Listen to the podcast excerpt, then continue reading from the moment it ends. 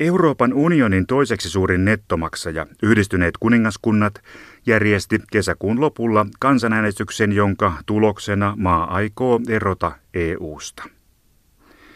Viikkojen kuluessa ja kesän kääntyessä syksyyn on kautta Euroopan arvuuteltu, mitä kansanäänestyksen päätyminen Britannian eron eli Brexitin kannalle tarkkaan ottaen merkitsee. Ankarimmat oraakkelit kertovat Britannian lähdön ennakoivan koko EUn lopullista hajoamista. Finanssi- ja velkakriisin, terrorismin ja pakolaiskriisin puristuksessa Euroopan unioni ei enää kestä tärkeän jäsenmaan eroa. Dominoefekti leviää ja seuraavia suuria jäsenmaita irtautuu mahdollisesti pian perässä. Jane Golding on britannialainen EU-juristi, joka on työskennellyt ja asunut viidessä eri jäsenmaassa. Neljää eurooppalaista kieltä sujuvasti puhuva Jane Golding asuu nyt perheineen Saksan pääkaupungissa Berliinissä ja toimii aktiivisesti Berliinin brittiyhteisön parissa. Hän on työskennellyt EUn komission ja lainopillisen komitean kanssa ja hän oli myös mukana kirjoittamassa Lissabonin sopimuksen tekstiä. Jane Golding on toiminut myös Britannian parlamentin ylähuoneen neuvonantajana.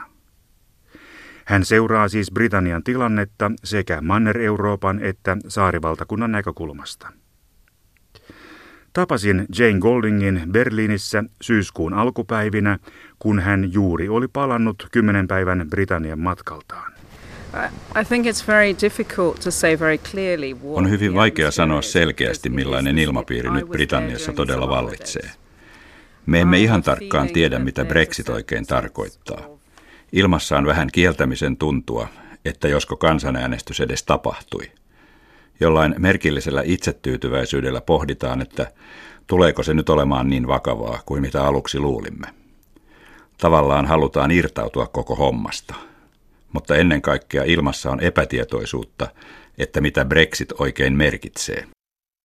David Cameronin seuraaja, uusi pääministeri Theresa May, teki hallituksen ensimmäisen syysistunnon yhteydessä selväksi, että Britannian ja EUn suhteista ei järjestetä uutta kansanäänestystä.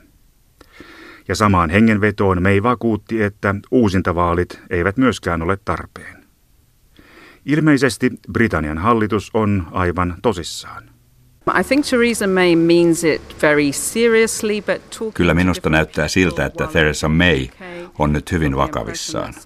Mutta minulle muodostui Lontoossa sellainen käsitys, että hän jättää edelleen itselleen jonkin verran um, pelivaraa. Hän sanoi, että ei tule toista kansanäänestystä, mutta Britanniassa julkaistiin vetoomus toisen kansanäänestyksen järjestämiseksi – Vetoomus jätettiin jo ennen kesälomia ja sen taakse tuli yli neljä miljoonaa kannattajaa, mikä tarkoittaa, että tästä aiheesta täytyy kuitenkin keskustella parlamentissa. Nyttemmin Theresa May on lausunut, että Britannialla on edessään vaikeita aikoja. Eli minusta hän yrittää varoittaa ihmisiä siitä, että ei tämä niin helposti tule ratkeamaan. Britannian pääministerin maaseutuasunnolla järjestettiin aivoriihi, aivoriihi, jonka yhteydessä pääministeri teki selväksi, että hallituksen sisällä on erilaisia käsityksiä siitä, mitä Brexit oikeastaan tarkoittaa. Aivan selvästi keskeisin kysymys on, että onko meillä edelleen pääsy EUn sisämarkkinoille. Ja jos meillä on, niin se tarkoittaa ihmisten vapaata liikkuvuutta. Mutta millaisesta vapaasta liikkuvuudesta on silloin kysymys? Koska muut EU-kumppanit eivät ole valmiita myöntämään meille EUn etuja, jos emme salli sitä vapaata liikkuvuutta. Esiintyykö Britanniassa protestihenkeä tai katumusta Brexitin johdosta? Miten tavalliset ihmiset reagoivat nyt, kun kansanäänestyksestä on kulunut jo useita viikkoja? Over 16 million people voted to stay in the EU. Yli 16 miljoonaa ihmistä sentään äänesti EU-ssa pysymisen puolesta.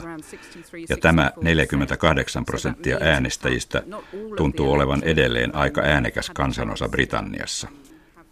Heinäkuussa oli mielenosoitus, missä 14 000 ihmistä kokoontui Lontoossa parlamentin aukiolle. Tämä oli siis EUn puolesta mielenosoitus, missä ihmiset hulmuttivat EUn lippuja. Tällä tarkoitan sanoa, että emme ole ikinä nähneet Britanniassa mitään sellaista. Enkä usko, että olemme nähneet sen mittaluokan niin näyttävää EUn puolesta järjestettyä mielenosoitusta muissakaan Euroopan maissa. Ja sama meno toistuu Britanniassa edelleen. Juuri kun olin vielä syyskuun alkupäivinä Britanniassa, niin tuhansia ihmisiä nousi kadulle Lontoossa ja samanaikaisesti muissa kaupungeissa. Eli ne ihmiset, jotka äänestivät EU-ssa pysymisen puolesta, eivät ole kadonneet minnekään. Millä tavalla Brexit-kansanäänestys muutti yhdistynyttä kuningaskuntaa? The debate showed up divisions in our society. Brexit on osoittanut, um, miten jakautunut brittiläinen yhteiskunta on. Ja tuo jakautuminen on luonteeltaan hyvin monimutkaista. Britanniassa keskustellaan paljon siitä, kuinka oleellinen tai relevantti yhteiskunnallinen elementti on kysymys maahanmuutosta ollut Brexitin yhteydessä. Tällä kortilla ero-osapuoli pelasi hyvin voimakkaasti, erityisesti kampanjansa loppupuolella. Maahanmuuttoargumentilla käytiin jatkuvasti niiden kimppuun, jotka olivat EU:ssa pysymisen kannalla. Eli meitä pelottaa, kun tähän maahan tulee niin paljon ihmisiä. Olemme huolissamme taloudellisten resurssien ja paikallisten palveluiden sekä koulutuksen riittävyydestä. Mutta minä olen sitä mieltä, että kyse on jostakin paljon monimutkaisemmasta kuin vain maahanmuuton ongelmasta. On noussut näkyviin, miten pahasti maa on alueellisesti jakautunut, kuinka syvä juopa vallitsee eri sukupolvien välillä. Kuten suurten ikäluokkien ja alle kolmekymppisten kesken, rikkaiden ja köyhien erot tulivat entistä jyrkemmin näkyviin, kuten myös kuilu korkeammin ja vähemmin koulutettujen välillä. Entä millä tavalla Brexit-kansanäänestys muutti Euroopan unionia? Uff, that's a very big question. Huh, tuo onkin hyvin suuri kysymys. En tarkkaan tiedä, miten EU on Britannian vuoksi vielä muuttunut, mutta varmasti muutos on tapahtunut. Täällä Saksassa monet sanovat nyt, että jos britit haluavat nyt lähteä unionista, niin sehän sopii. Nehän olivatkin aika vaikeita EU-kumppaneita. Antaa heidän siis mennä. Meidän täytyy Saksassa jatkaa tässä EU-projektissa edelleen, ja heidän pitää erota niin pian kuin mahdollista. Ja tämä antaa meille mahdollisuuden hoitaa EU-hommamme entistä paremmin, kun britit eivät enää istu mukana aiheuttamassa hankaluuksia.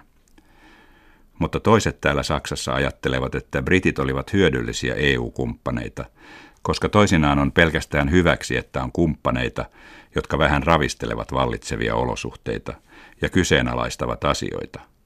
Britannia toimi siis muiden EU-maiden vastavoimana. Näemmekö nyt EU:ssa jotakin uusin silmin? Kyllä minun mielestäni, koska kaikki ovat nyt vähän säikähtäneet, uh, kun näin suuri maa jättää unionin. Britannia on kuitenkin yksi EUn suurimmista ja tärkeimmistä jäsenmaista, um, myös vaikeina aikoina. E nyt kysellään aika laajasti, että jos kerran Britannia todella jättää EUn, niin mihin se johtaa koko eurooppalaisen projektin?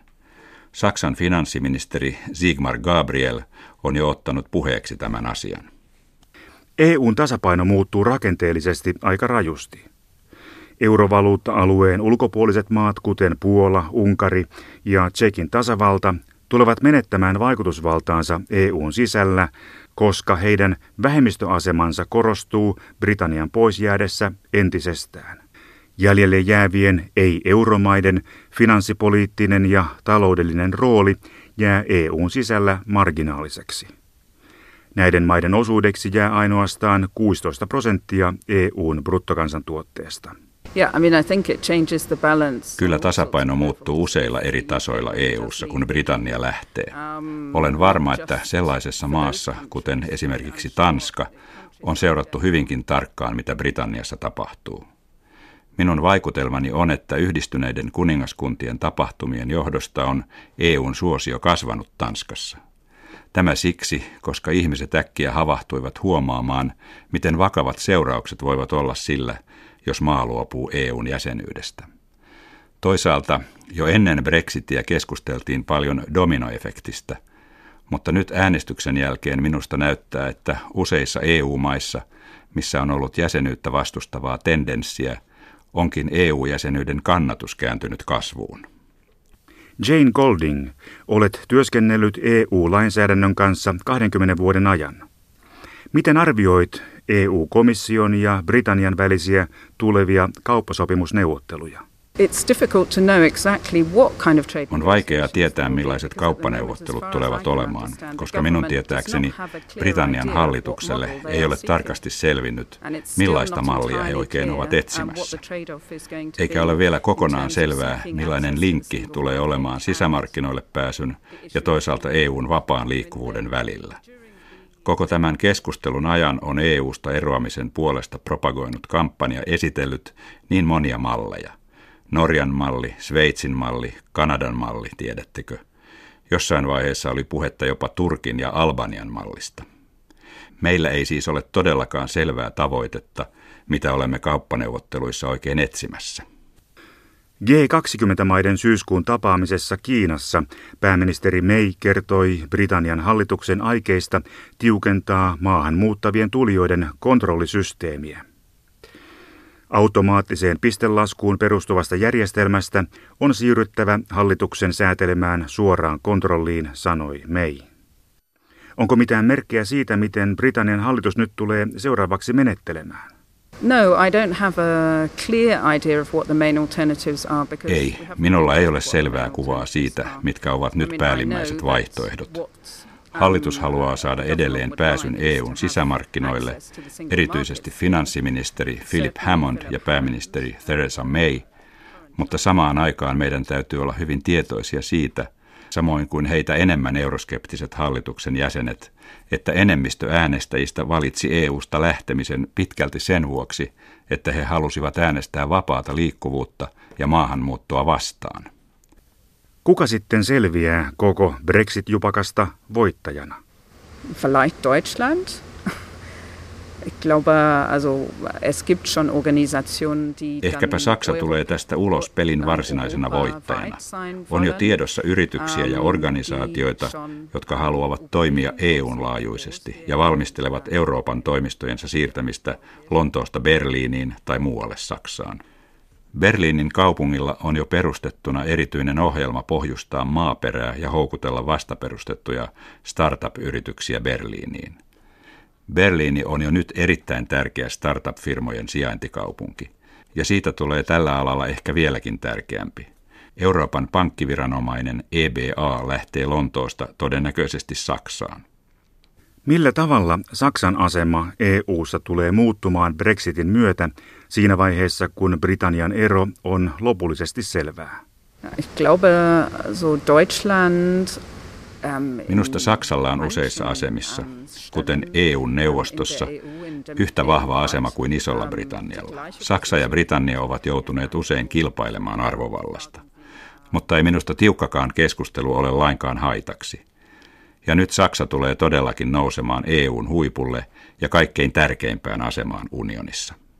Onko meillä jo pelkoa siitä, että Saksasta tulee liian voimakas maa Euroopassa? Moment, also ist nicht meine Schätzung. Also ich hatte wirklich den Eindruck, dass Tällä haavaa se ei vastaa minun arviotani.